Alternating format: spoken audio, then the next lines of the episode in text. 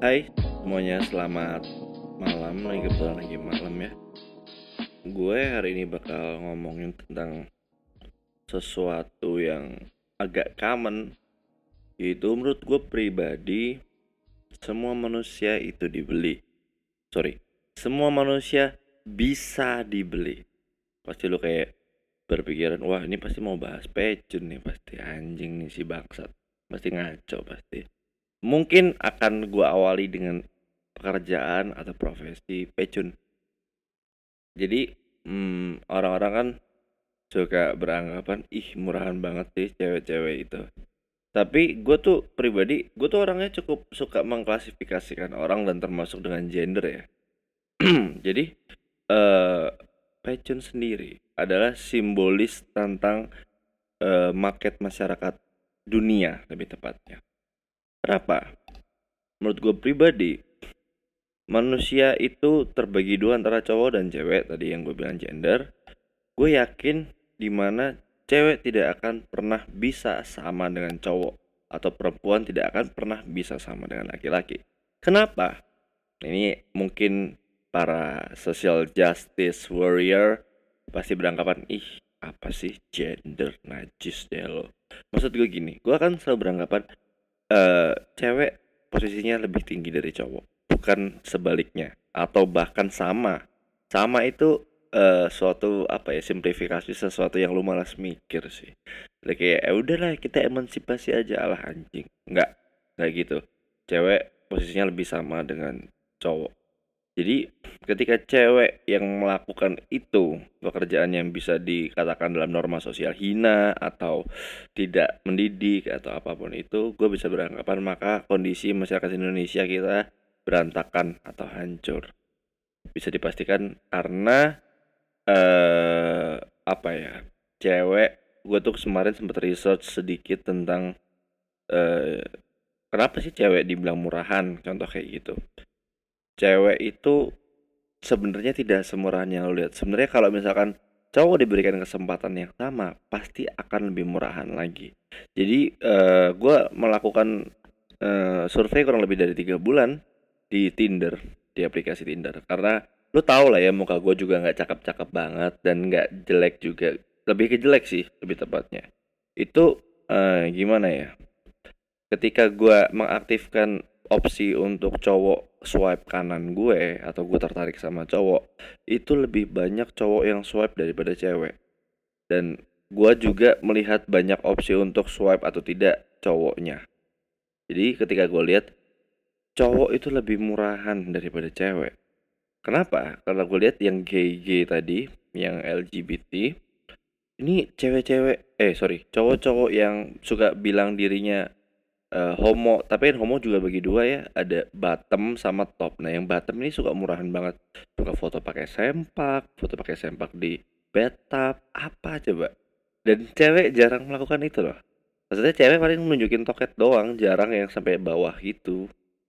Iya apa ya kayak ini mah lebih murahan cowok. Dan jarang gue lihat di Tinder cewek itu nge-share nomor handphone.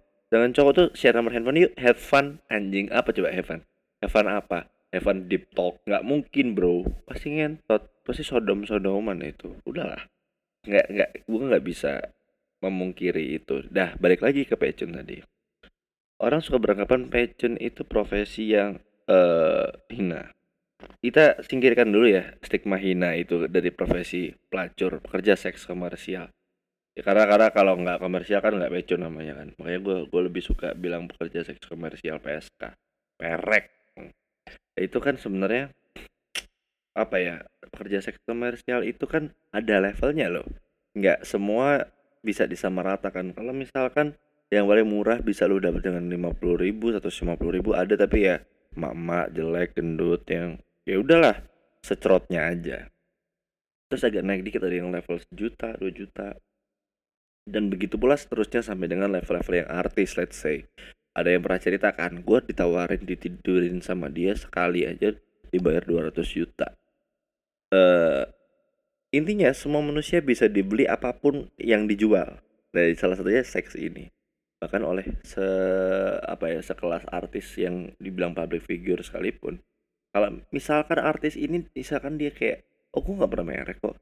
Berarti harganya kurang tinggi itu yang mau gue yakini karena gue banyak tahu lah ini banyak orang yang berusaha menjual tubuhnya itu segala macam tapi balik lagi ini tidak salah juga karena ini adalah prinsip jual beli di mana cewek cakep banget dan artis itu kan populasinya sedikit. Di mana demand lawan supply.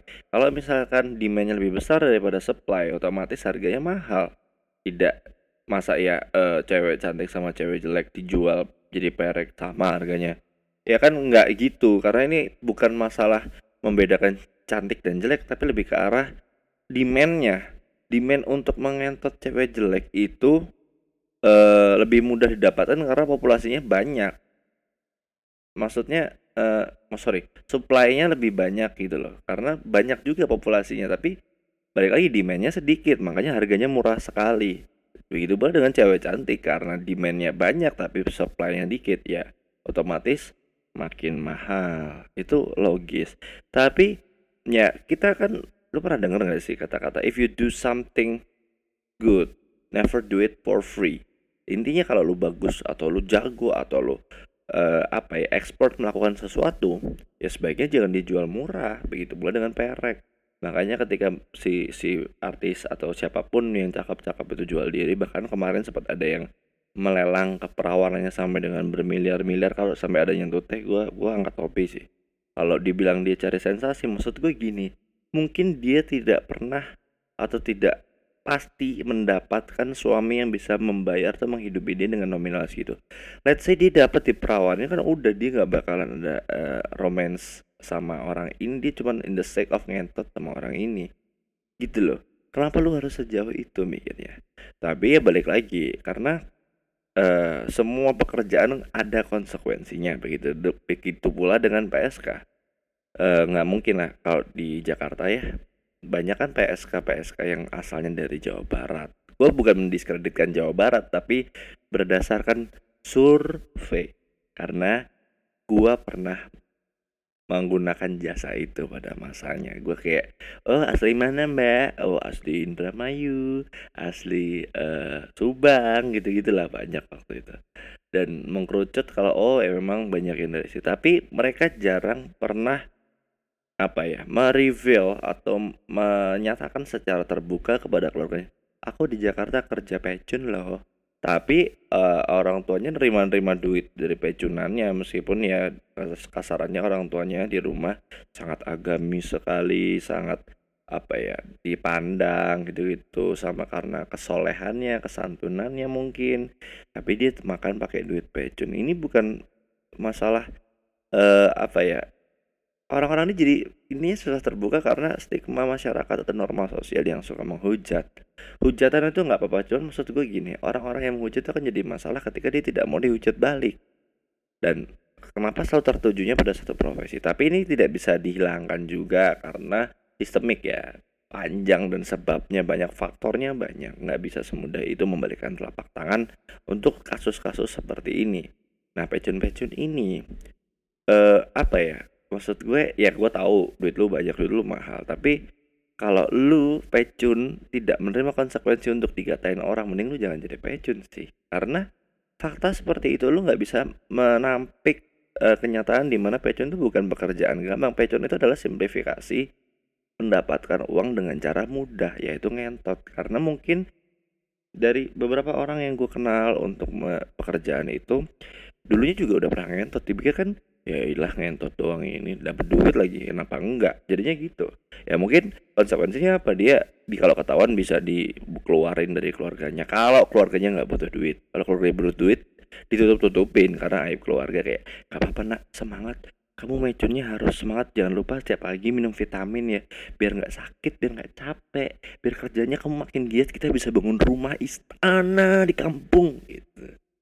Ya itu fakta fakta loh ini. Ada kejadiannya. Nah maksud gue pribadi eh, orang-orang suka apa ya banyak ini salah satunya pecun tadi ya banyak yang menampik yang namanya konsekuensi dalam suatu keputusan atau pekerjaan salah satunya. Yaitu uh, tidak mau menerima hal buruk atau hal negatif. Karena kalau lu pernah dengar uh, pepatah setiap hasil pasti ada pengorbanannya ya begitu pula dengan pecun pengorbanannya mungkin harga diri keluarga segala macem. Dan beberapa hari yang lalu gue sedih sih. Jadi gue kan sekarang kondisinya tidak lagi baik-baik amat secara finansial lah lagi buruk. Jadi hmm, ada orang yang gue kenal itu udah lama gak kontak. So ya gimana kabar lo kenapa lo mau booking gue. Loh padahal orang ini gue kenal itu dia dia anyway profilnya janda anak satu yang masih kuliah di salah satu perguruan tinggi negeri di Surabaya. Ada Mecun maksud gue dia bilang loh maksudnya apa nih? Gue tanya kan terus dia, dia bilang gue sekarang udah mau mati. Gue udah nggak bisa makan. Gue nggak mau anak gue kelaparan. Gue harus bayar ini bayar itu dia bilang kayak gitu bentar dulu maksudnya gimana? Kan dalam pikiran gue lu kan masih punya orang tua yang di mana orang tuanya pun masih willing karena itu anak dan itu cucu anak orang tua kalau di Indonesia kan masih ada tuh keterikatan antara bondingnya keluarga. Terus hmm, terus dia bilang enggak gue nggak mau terima duit dari nyokap bokap gue. Dia bilang kayak gitu gue mau ngidupin sendiri.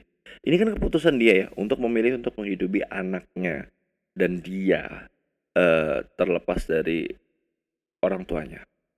Dia memutuskan untuk tidak menerima uang. Tapi maksud gue gini orang itu suka beranggapan Mecon is the only way. Dia anyway sebelumnya juga kerja kerja cuman gue agak kaget sebegitu drastisnya dan hmm, gue sampai bilang tunggu ya gue coba cariin pinjemin duit segala macam. Karena gue agak iba lihat bukan jujur jujur pribadi gue nggak iba sama cewek ini karena gue nggak ada peduli karena dia kan udah cukup gede ya dia bisa mutusin dia mau jadi pecun atau enggak. Kalau mau dihina orang mau dimaki orang mah bodoh amat. Cuman gue memutuskan untuk kayak menawarkan bantuan tuh tapi nggak terjadi karena gue nggak berhasil. Uh, dan beberapa pertimbangan uh, si anaknya yang gue pikirin. Anaknya kan masih bayi ya masih setahunan dua tahun lupa gue gue juga nggak nggak nggak terlalu tahu.